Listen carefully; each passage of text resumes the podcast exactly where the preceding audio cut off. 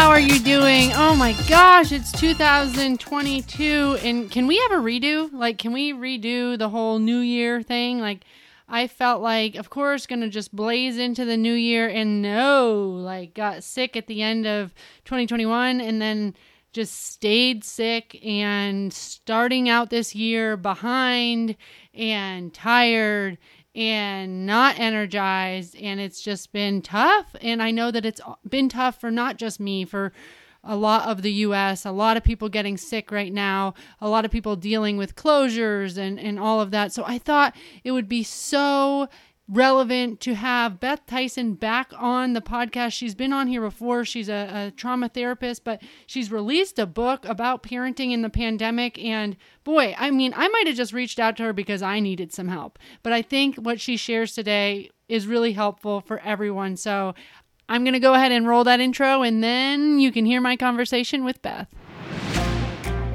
I'm Rebecca Britt, and this is the Stable Moments Podcast. I started this podcast to understand from all perspectives how we can help end the foster care crisis. The overwhelming response was we need to support our local communities. Unwanted, abandoned, orphaned children are the community's responsibility. We must support, guide, love, invest, raise up generations that will nurture, love, and support their own children to end this crisis. So, the purpose of this podcast is to build an army of people that are interested and willing to take responsibility of our foster youth and who are supportive of foster and adoptive families. This is the on ramp for people who want to get involved but might not know where to start. I want this to be a place where community members feel like they can make a difference, where they feel good enough to make that difference, and believe that they can be a big deal in the life of a child. Thanks for being part of our community and make sure to join the conversation in the Stable Moments Podcast Facebook group.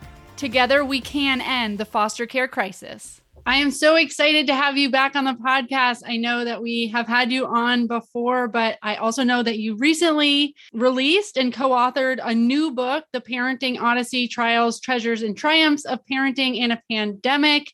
And for those who haven't listened to the previous episode. Uh, Beth is a psychotherapist and childhood grief and trauma expert, so obviously super relevant to uh, the the children that we serve with the Stable Moments model. Um, and she's a previous children's book author. But the purpose of her new book is really to re- reduce isolation for those parenting in a pandemic because um, it is isolating. I mean, the world on a large scale felt isolation, you know, at a level that they probably never had before, um, but super um, nuanced experience for parents. And the book does that by sharing heartfelt testimonials and stories from real parents. So, can you just give me a little background of how this book came together? Sure. So, I was actually on um, a podcast about a year ago called the Parenting 411 with Carol Muleta. And she um, is a parenting coach and expert, and she has her own radio show. And so I was on there talking about collective trauma and how we've all been through a collective trauma with the pandemic and COVID and everything. Um, some, you know, so it's been worse for some than others depending on any loss that they've had in their families um, and you know their situation going into the pandemic with their mental health. So you know for some it, it has been harder than others. And um and so she wanted to really capture this time for all of us, like for all the parents that have been struggling so much to stay on top of everything that has been thrown at us on a daily basis, it feels like, um, since the pandemic began, and sort of have like a time capsule of, of what it's been like the stories of people in their everyday life. Mm. Um, parenting alongside being in a pandemic because they just thought that that was such a piece of history that really needed to be captured. Yeah, totally. That makes sense. And you know, honestly, I feel like I was one of those people that like I didn't make content specific to or I think maybe I made one piece when it first, you know, when the pandemic first started, but I was trying to stay away from COVID content because of my own like desire to like I was over it. I was over yeah. hearing about it. I was over hearing about cases. I like I wanted something else. I wanted an escape for people that were going to listen to the content.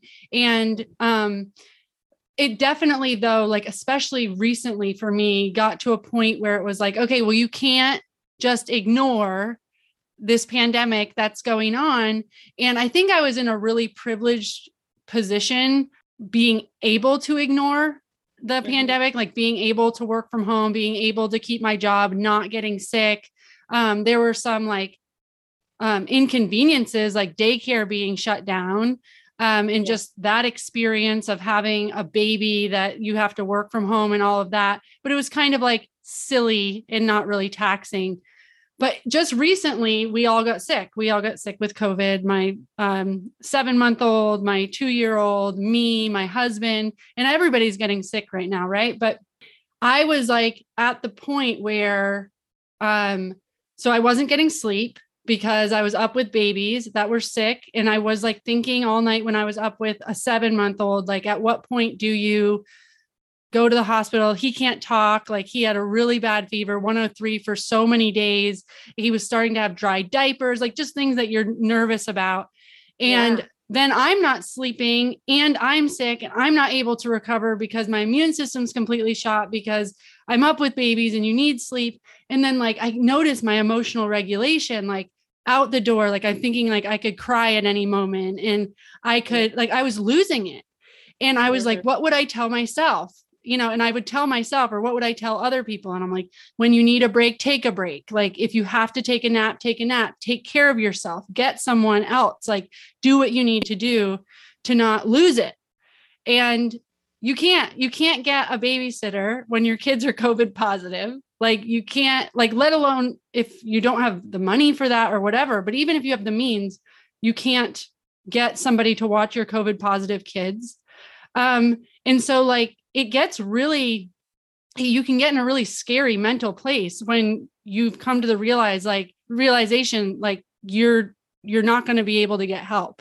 And right and some of the thoughts you're having of like this crazy toddler that now is has energy and you don't and you're just continuing to deteriorate and you're like I'm going to freak out. And you know what? You can't take a break. Like I don't know really what a break looks like, but like you can't lock your toddler in a room.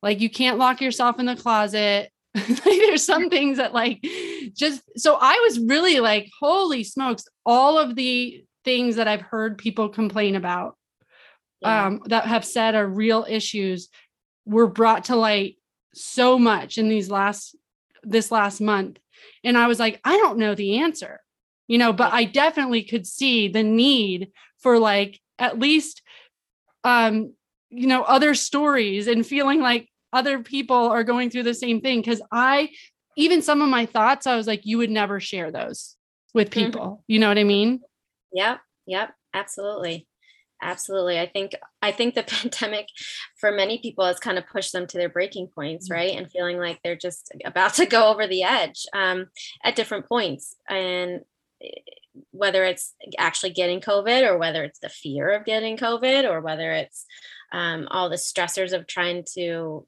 parent and teach your child at home while you're also working a full-time job you know like uh, you know there's just been so many things that have really stretched us to our mental capacities through this um, through this pandemic and we just want people to know that they're not alone and they're not the only ones that are really struggling. And i think when you share your stories it really helps to bring down that anxiety not only for the person who shared it but also for all the other people who are saying me too. You know like oh yeah that's how i've been feeling too and that's what it's been like for me as well. And when you feel less alone in something it, it just it, it just has this power of helping you put things in a, a, better perspective. Even if you don't have that perspective for yourself at the moment you can say okay other people are are struggling too. And and so um and so this is kind of our normal right now you know? Yeah and it's the silver lining i would say is that it's a collective and that everybody's going through it whereas there's plenty of other you know uh, issues that you could have in your family, medical issues or or things going on, personal issues where nobody else is experiencing or it feels like nobody else is experiencing that.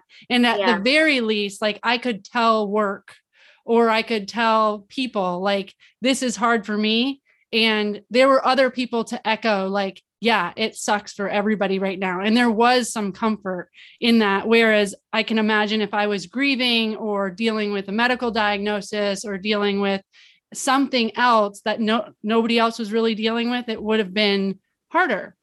Yeah yeah it's interesting you point that out because for me i've always been an anxious person. I've had anxiety since i was a young child and so for me, I've always been li- living on this heightened state of alert, kind of, you know, at different points. It ebbs and flows, right? It's not, you know, I'm not always at a 10, but, you know, I always felt like I was living more anxiously than all the people around me. Mm. And now I feel like the tide is kind of rose up to meet me. And so for the first time, I kind of feel normal because I'm like, oh, everyone's freaking out. Yeah, I've been freaking out my whole life. So now we're all kind of on an even playing field. Just, and now I'm, I'm just making light of it. But it, like, for me, it's like, like, wow, okay, people are finally feeling what I've been feeling this my whole life. And um and so it's not that I wish it on anybody, trust me, I don't, but it's kind of like you feel that when you feel less alone, it's um it's comforting. Yeah. Absolutely. So, um, do the stories like tell me about some of the stories? Do they um, specifically target any family or do they specifically target those who have some type of like trauma background? Or is it more talking about the trauma of the pandemic? Yeah so it's really talking about the trauma that the pandemic has been for everybody and the stressors that has put on everyday families. So there's no specific um, group. It's really just kind of a across what would you say? Like a slice of all different people from different backgrounds a couple people from different countries. Um, we have one mom from spain who um, who gives her perspective of what it was like in Spain. Because if you remember in the very mm-hmm. early days of COVID, like they really were put through the ringer and it was very, very scary. And they weren't allowed to leave their homes, like legally, they weren't like allowed to leave their homes. Mm-hmm. Um, if they went anywhere, they would get stopped and asked, like, where are you going? Is it a doctor's appointment? Like you weren't allowed to just be out in public. And um, and so she shares her story of what that was like for her and then you know we have somebody else i think i want to say from australia who shares what it's been like for them. Um, and then p- all people from different backgrounds in the us so mainly people from the us parents from the us and i think we have one dad one dad who was able to share what it's been like for him and i think he has three plus children i forget how many but it, i think it was more than three children. So for you know from from a larger family standpoint what that's been like. And for me i'm the mom of an only child. So you know i shared what it's been like for me. And um in my story i get i, mean i share some of my most personal moments in that book and uh, really opened up for the first time publicly about my struggles with anxiety and what it's been like to be a mom with anxiety with high risk medical background and mm. parenting a preschooler who is you know touching and playing with everything and can't not be social and can't not see her friends and um you know and, and just what that was like for her and i share uh, about this really sweet moment her and i had when i um, realized that i needed to stop pretending that I was just that everything was just okay and happy, we're fine. Mm. Kind of like, you know, I took off the mask of like everything's fine because I noticed she she could feel it anyway. You know, she mm. was already she was starting to act out. She was four when the pandemic began. And um, you know, I was starting to see some some her behavioral stuff going on. And I was like, I gotta stop acting like everything's okay and be real with her. Mm. And so I took off that like strong mom mask the one day and I was just like, you know, are you are you feeling afraid about all this talk about, you know, masks and germs and washing your hands and being sick? And you know I, i'm like that must be a lot for you to um to be hearing about all of a sudden. And you know and and she had at that point not been allowed to go back to school and you know it was like what is going on you know this is this is a lot for a little brain to handle and so i just i said to her you know i'm scared too mm. and i you know her and i had a moment where i like teared up with her and i just said you know we don't really know what's what's going to happen next and that's really hard mm. um you know but the adults are doing everything we can to keep you safe and to keep ourselves safe and we're going to get through this together. And you know, we both like cried for a bit and like had a moment. And then she kind of jumped off my lap and anyway, anyway, where's my Fruit Loops, you know, kind of thing. And, um, and, you know, it was just like this, this realization that like, I have to stop pretending that everything okay all the time. Like, sure, we, you know, we can't be falling apart every moment of the day as parents, but it's okay to let them see us struggle sometimes. It's mm-hmm. okay to, to let them show that we are fearful of things in life too that because it normalizes it for them and then right. they're inevitably going to feel it anyway and instead of feeling like there's something wrong with them for feeling it they're going to go oh my mommy feels this way sometimes too it's okay mm-hmm. and that whole thing we were just talking about where it's like if you know somebody else is going through it it takes away the sting takes away it's like inoculates you from from the the pain of going through it all by yourself and thinking that something's wrong with you um, so yeah i've just been i share my story about what that's been like trying to be more authentic and genuine with my daughter in order to enhance her resiliency right? Because if we just if we're just like sugarcoating everything all the time and like pretending as though nothing is going on in the world um, it's going to be even more of a shock when they realize it later on. And i realized that i kind of have to dose her with some real life stuff over time because um, that's actually good for building her resiliency. Like she she needs to know that bad things happen sometimes, but we're gonna get through it, you know. And um, instead of just kind of being hit with everything at once when she's like 10 and being like, wait a minute, you know, all this wait, this and that and this, you know, and that'll be way more overwhelming. And and I and I and I share that because I gravitate towards wanting to like put her in a mm-hmm. bubble mm-hmm. and not want to let her be exposed to any bad news or anything because I'm worried about her mental health, you know, from a from a therapist perspective. Like I'm thinking, so there is a balance you need to find, right? And and and so that's what I've been working on and just sharing my journey of um, finding a better balance of being genuine with with what's going on so that she can she can handle stuff when it does come up because she needs to practice that. That's something that you just are good at right away. Like she she needs little doses of adversity so that she can see that she can pick herself back up afterwards. Yeah, and you leading by example in this is how we handle adversity is so much more value than pretending adversity doesn't exist. And I I get the whole um wanting to shelter and wanting to just make not give kids more than they have to handle. I mean if they if they don't have to handle it and we can keep their life as normal as possible i get wanting to do that. But i also get like when it starts moving into an inauthentic place where the kid totally knows something's up. I mean school's checking their temperature. Like there's something yeah. up. To ignore it or not validate it or not acknowledge it is can be so frustrating for mm-hmm. kids and we hear all the time from kids. I mean i feel like i had the same experience in my childhood and especially from kids that um, have complex trauma or have been through multiple homes um, that they say like it wasn't so much that x y and z happened. It's like nobody was willing to talk to me about it. Nobody was willing to normalize it. Nobody like gave the time or thought it was or wanted to be uncomfortable enough to pause and be like let's acknowledge that thing that seems like it's kind of a big thing um yeah.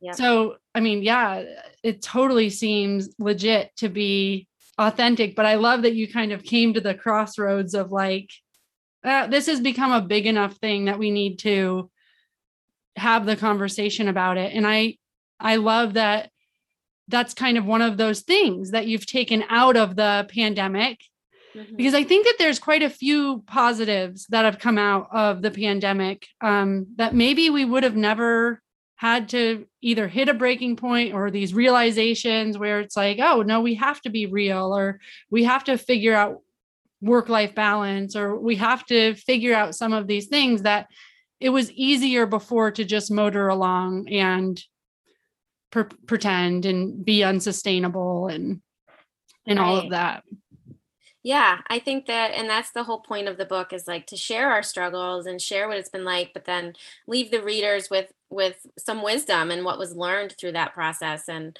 um some you know some even you know go through and bullet point like bullet point like things the all the good things that came out of it for their families and so there is this hope it's like a double sided coin right? You can't have the good without the bad and um, in so many ways pandemic has really stretched all of us to grow into um, more Uh, into a more like aware awoken state i feel like you know like we were all like okay everybody was kind of ignoring mental health i feel like for a long time and not talking about it and the general public and everything. It was there you know a little bit here and there but now i mean it is everywhere. It is front page news. It is you know everybody's talking about mental health all the time and and so that is going to be a huge benefit down the road. I mean we're we're really starting to see the schools get involved with um, trying to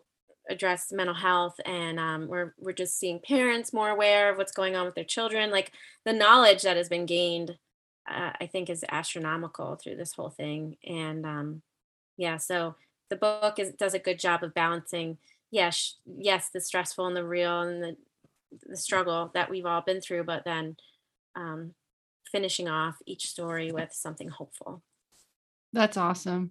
Yeah, I've definitely seen that shift towards mental health and like a very cool shift where like we really valued, you know, never calling out of work and valued working ourselves to the bone and like some of these workplace um, norms that we valued and we thought is what made us a useful, purposeful, productive human being.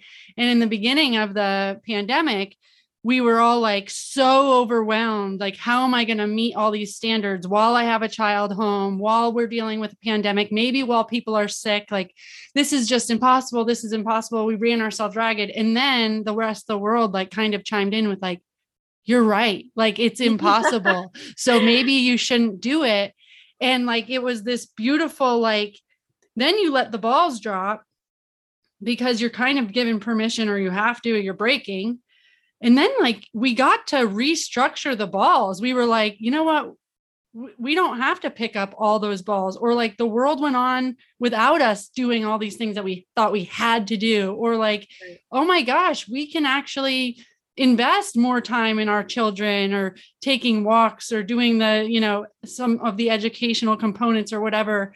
Um so i feel like I don't know if this is true, but if you ask most people, like if their life was restructured after the pandemic in some way, mm-hmm. that that a lot of people would say, yeah. And I, I mean, I hope that that's for the better as far as like uh, priorities. Yeah, I think so. I think it definitely for you know it depends on every everybody's circumstances i guess it'll be different for everyone um, but i think there is sort of this collective realization that of what's really important here. Like, mm. is it mm. important that I sit at my desk nine to five just because that's the rules, or or can I have some flexibility here and work from home two days a week and actually not have to commute an hour in traffic um, and miss you know that time I would have had with my child. You know, because if you think about a working parent, it's in, eh, nobody i don't think anybody ever stops to think about this but like if you have a full-time job and you work nine to five you're seeing your kid like maybe two hours a day mm-hmm. maybe and if they're young even less because they go to bed so early usually you know and so it's like how do you expect there to be any sort of quality of life when mm-hmm when you're you're spending that little amount of time with your family um it's just it's just not good for anyone. So i i agree with you. I think that it's good that we've been able to see that we don't need these these rules that we thought we needed. And sure in certain industries that's not going to sure. fly. Like if you're a nurse or you're a doctor you like there's something where you have you work in a role where you have to be there in person.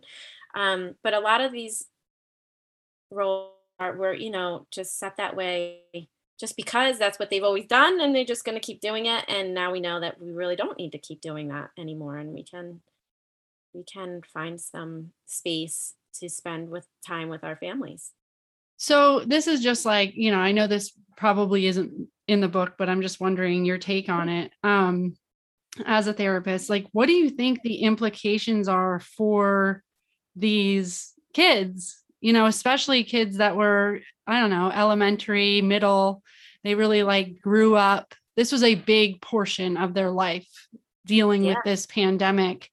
Um, what do you think the like the long-term implications will be for them? Yeah, again, I think it's like depends on what their ex- their experience was because it's like we're there's a um, a quote. It's like you know we're all in the ocean, but we all have we're all in different boats mm-hmm. or something that. Yep.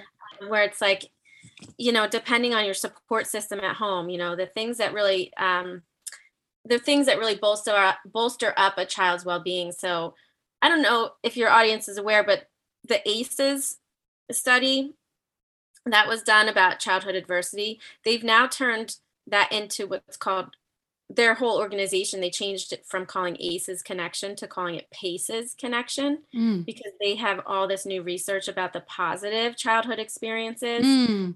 that love it buffer right. the ACEs, and it's remarkable.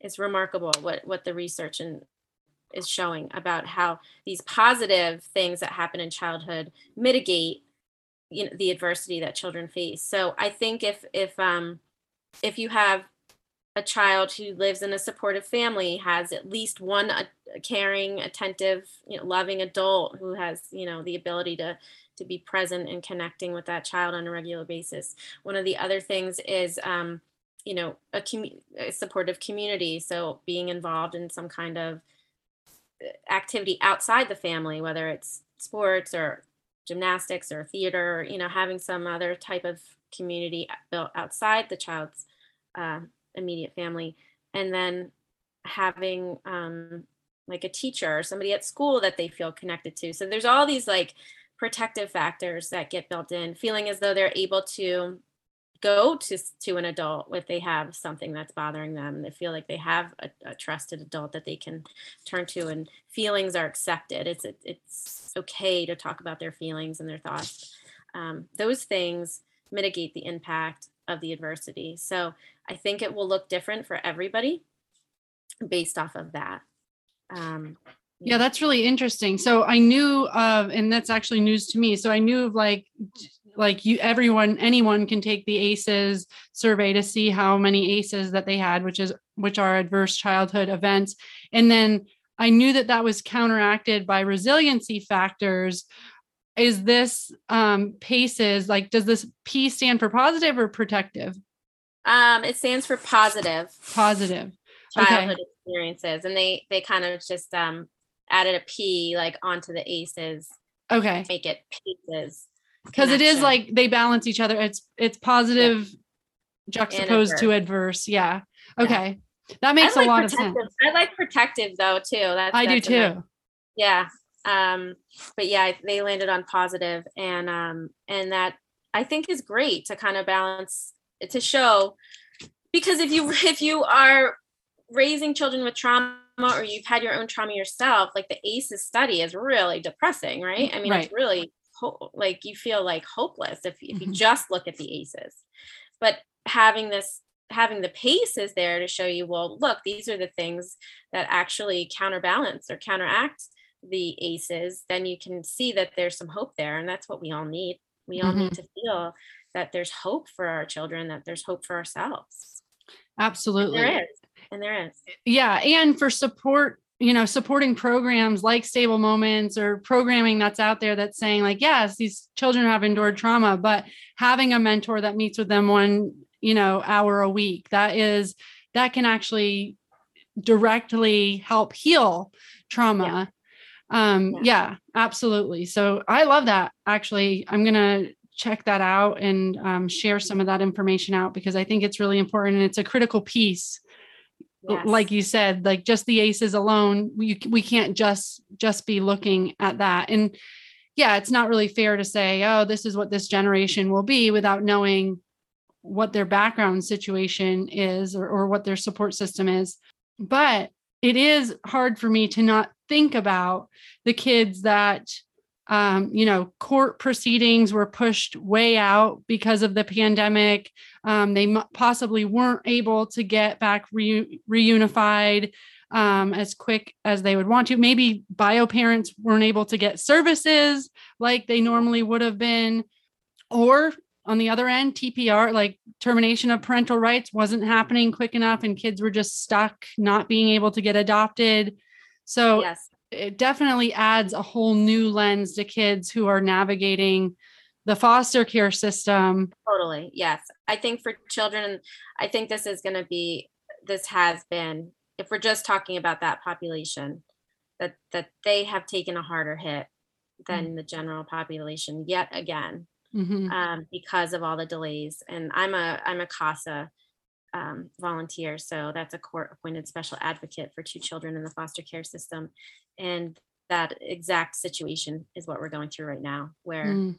um, they've been lingering now and they they have an adoptive they have a family who wants to adopt them um, but they've been lingering now eh, past the three year point and um, it's all because of the setbacks for the court hearings and all that so it, it does affect it does affect our children and, and the people of this world. So I'm not trying to say that it doesn't. I just say I'm what I'm saying is it's so individual, right? It's mm-hmm. so hard to know. But I think there will be sort of a mass impact um, for the ones that were really vulnerable to the to the situations the pandemic caused. Um, Absolutely, yeah, and you know this is an unfortunate fact, but often with my work with these kids, unfortunately sometimes stuff like this is like a Wednesday for them. Mm-hmm. Like, oh, yep, another hit. I'm used to it. Like, where you feel like this is just going to be another devastating blow, they mm-hmm. kind of at least act like this rolls off their back because they're like, whatever, like, mm-hmm. I get my world kind of turned upside down all the time. Yeah. Yeah. Yeah. And I think that I think that is true probably in the moment, but then you see more problems later on down the road. Mm-hmm. Um, you know, even from my own history, my own story, had like a rocky, you know, early childhood. Just not, I wasn't in foster care, but just uh, my parents got divorced when I was two, and there was a lot of sort of back and forth, a long distance, and moving, and just disruptions, I would call them. Um, and in the moment i was fine i thrived i, I did well in school i had lots of friends i you know i i was like water off a duck's back for me back then but as an adult is mm-hmm. when i mm-hmm. really started to struggle with anxiety and and um and just you know as i as i got hit with stressors or as i get hit with stressors i find that i do feel like i take it i you know it, it hits me harder um than other people and who don't have sort of a a you know a disrupted background. And so i think that it does i think it does affect people it will affect them long longer term down the road even if it doesn't seem to impact them now. Absolutely. Mm-hmm. yeah. Well i love that there is a focus on reducing isol- isolation and finding that community. I know um, do you feel like people are more apt to share their experiences when they're feeling isolated and that the community is more accepting and, and graceful when hearing them? Oh, definitely. I mean, I mean, even myself, like I like, you know, this has this has allowed me to feel comfortable enough to talk publicly mm-hmm. about my anxiety where before I was worried that people might judge me or that, you know, that they might think I was less capable of helping them because of my own you know struggles or whatever but i don't think that's true. I think when you live it and you've been through it and you've actually had to face it yourself you're even more equipped to be able to help other people through it because you you know exactly not you never know exactly how somebody is going through but you can relate to it and you've been through it yourself. So you've you know developed the tools and the in the mindset to be able to overcome it and it makes it better that way i think so um but yeah i think i think as a whole in our communities that people are way more open and honest about what they're going through and we're seeing that like in the public like with celebrities and stuff a lot of people mm. are coming forward right now sharing men we're seeing a lot of men forward and share about their mental health challenges, which never used to happen, you know, um, or very rarely. Can't say never, but very rarely.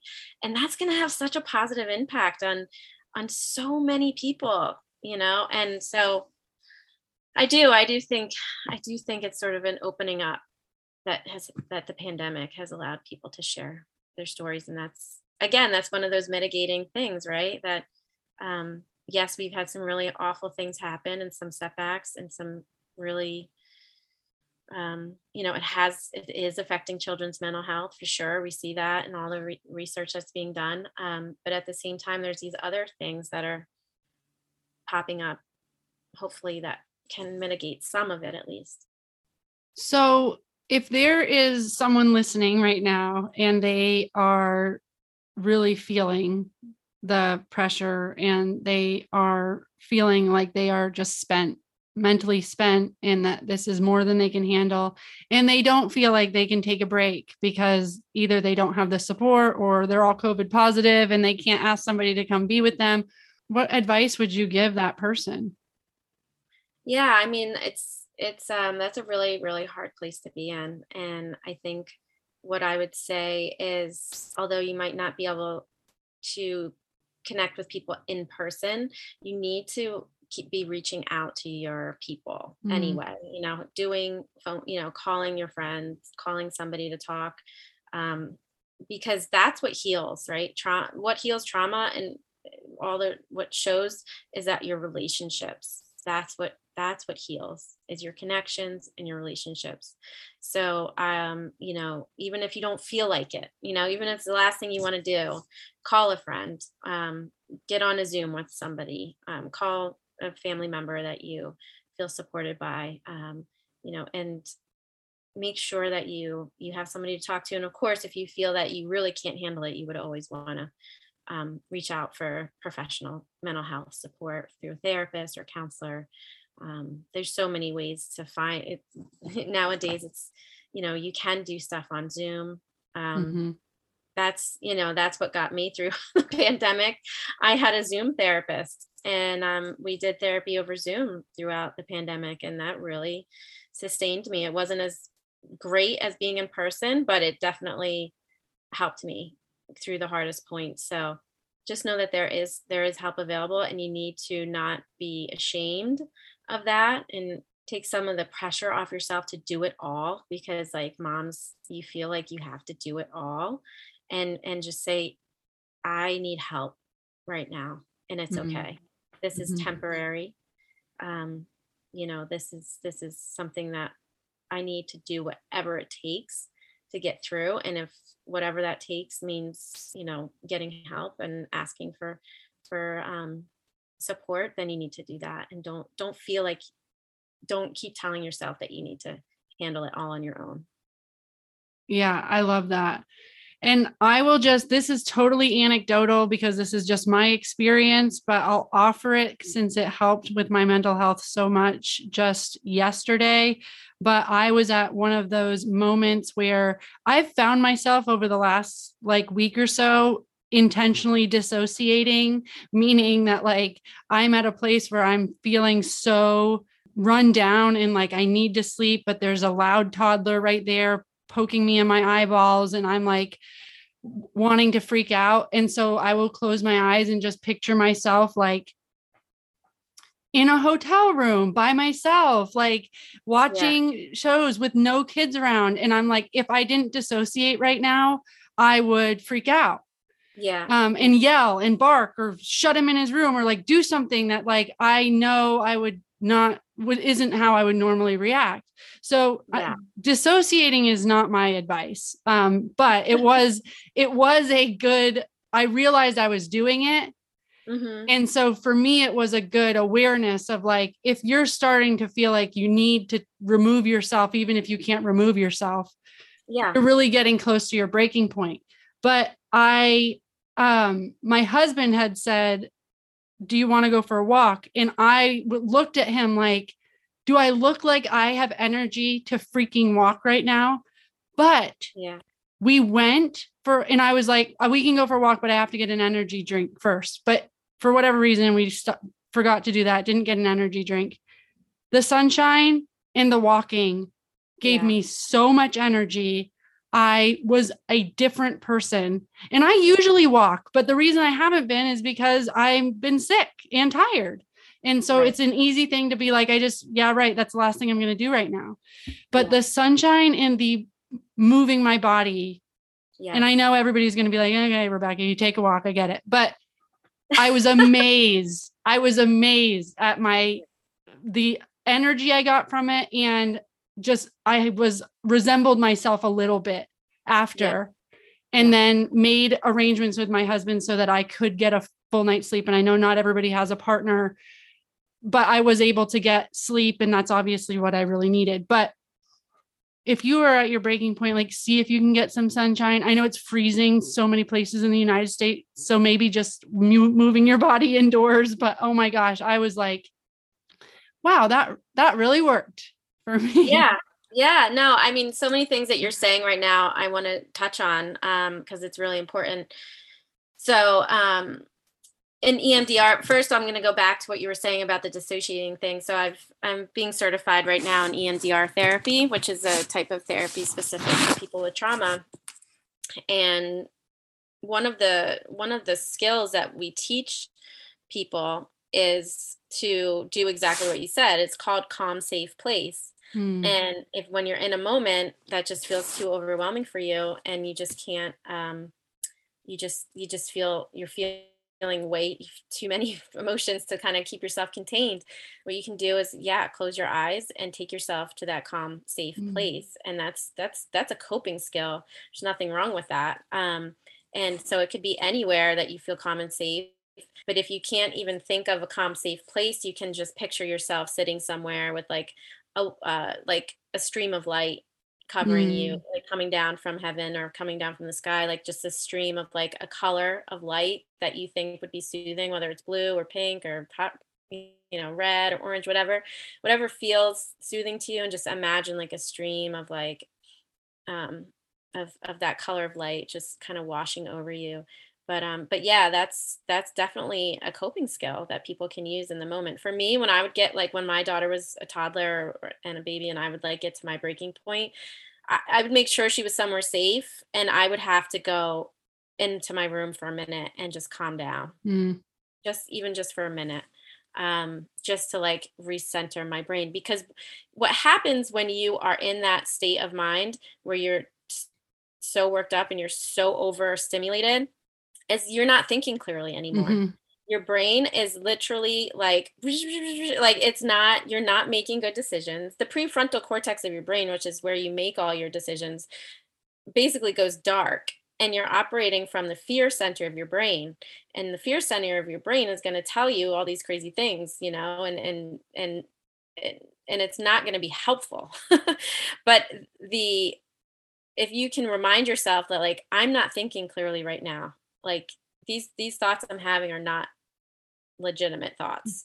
I need i need to just go get take a minute whether you stick your head out the front door in the freezing cold. Um, cold water is another really go splash your face with freezing cold water. Um, that will that will ground you and center you. Um, some other things you can do is like look around the room and just and notice five things you can see four Mm. things you can hear three things you can touch two things you can smell you know like try to engage your five senses and just like take a minute and like just look around the room and and count like all you know 10 things you can see. And that will kind of bring you back into a more grounded place back into your into the prefrontal cortex of your brain um, so that you can settle yourself a bit. And um, yeah i think i think yeah that walking and all that because moving your body so what happens when you are overwhelmed or anxious you get flooded with with stress hormones your brain releases all this cortisol into your body in order to settle your system back down your body has to burn off Mm. like chemicals now it probably doesn't happen that way that's the way i describe it Sure. um, but basically you know they're they're streaming through your body these hormones these stress hormones so if you exercise that's why exercise is so proven to be um, beneficial for people with anxiety and depression is because you you're like essentially burning off all these bad chemicals Mhm. um, so you could get the faster you get moving, the faster your body's going to settle down. Yeah, and it's it's uh, doubly helpful because if you have kids that are, for lack of a better term, completely annoying you, and yeah. Uh, like driving that stress up, like they are probably being annoying because their body also needs to yes. get out and move. Yeah. And so yeah. if you can do it together, it's like burn off whatever that is that they've got going on. And yes. and you are also burning off all the stuff that that was a response to that and everybody's right. better for it. Right, right. I agree. I agree. And there's also um there's some other things I could go on all day with like in the moment, but like um, bilateral stimulation is another tool that you can use. It's pretty, um, you know, it's very easy to do. But if you just cross your hands um, like an X in front of you and, and, put your hands on your upper arms and tapping back and forth like mm. this, it settles, it will settle your nervous system mm. pretty quickly and take some long, uh, take some slow, deep breaths while you're doing that. And it just for some reason it, it's magic a little bit of magic a little bit of science. There's something to do with um, crossing the two the, hemis- the two hemispheres of your brain and um, and, and the midline of your body that that can kind of bring you into a more settled state of mind yeah it's important because as much as i'm like i don't want a grounded moment. I want a grounded month um away like you really do need um especially if you're starting to like i'm nervous about where i'm at mentally and i'm nervous w- that i'm in charge of these kids for the foreseeable future and i don't see a break in in my future taking these moments working in as much as you can and having some of those tools in your toolbox. Um yeah.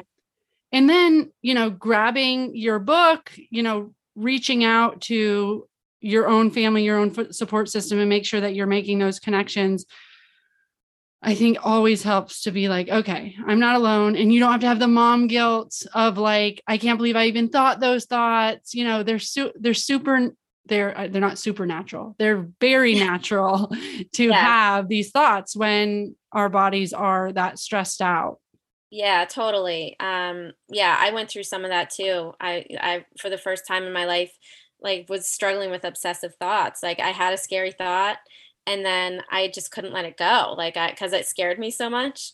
And, um, and I just kept thinking about it. And so I worked on that through with therapy about like confronting the fear and actually spending more, what solves it is spending more time thinking about it. Mm-hmm. So, um, you know, so like there is help and there is things that you can do if you do find yourself really struggling um, just you just need to find it and um, and and keep trying until you find something that works because it's different for everybody well the other piece that's really interesting to me about your book is so i only have my experience and i would definitely definitely describe it as a privileged experience as far as how I have been impacted by the the, the COVID nineteen pandemic. I I haven't been impacted as much as I know a lot of people have been. So another thing just from like a research perspective you know getting your book and being able to familiarize yourself with really how this has impacted different families um, different households, what that's like for them, because we're moving forward now with a community that has had all of these experiences. And it's really not fair as a community member to just have your perspective and assume that everybody has, you know, is like, oh, whatever, COVID, yeah, that happened. It was an inconvenience. Whereas to some people, no, COVID happened. We are still suffering. We, it was a major hit. We've suffered insane loss, you know. I think that that's a valuable piece too is even if you're not trying to reduce isolation but if you're just trying to understand like what did our world go through um, yeah. a compilation of stories like this could be super valuable so tell people yeah. where they can where they can get your book sure it's on uh, my website is bethtyson.com and there's a shop button and that's where both of my books are but you can also go to amazon um, and it is available on Amazon. It's called The Parenting Odyssey Trials, Treasures, and Triumphs of Parenting in a Pandemic. I love that. I'm going to link to all of that in the show notes.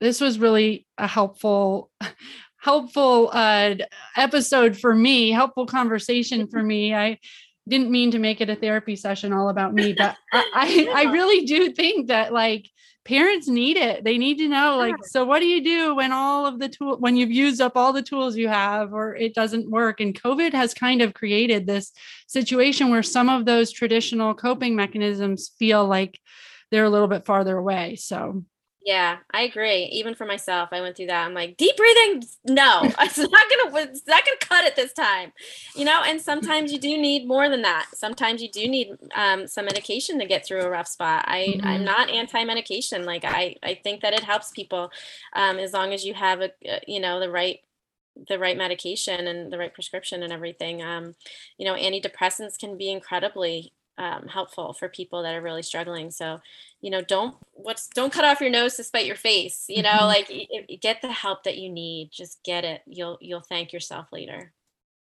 Well, thank you so much for writing this book and for joining us and sharing all of your wisdom. Uh, it's really nice to see you again. Yeah, same here. And if people want to follow along with me on social media, um, on Facebook, I have a group called Emotiminds. Mm. And it is I share on there all this kind of stuff, like all stuff about helping children with trauma, um, parenting, um, and all different types from like a, a conscious, gentle parenting perspective. And nice. that's um, Emotiminds, E M O T I M I N D S. Perfect. Yeah, I'm a I'm a member of that group, so I'll make sure that I um, link that group in the show notes as well, and your other handles, so that you guys can uh, consume Beth's content everywhere it is or wherever you are. Um, yeah, because we need it. We need it right now. Yes, thank you so much for having me on today. I'm really um, honored to speak to your audience again, and and hopefully we can do it again in the future. Absolutely.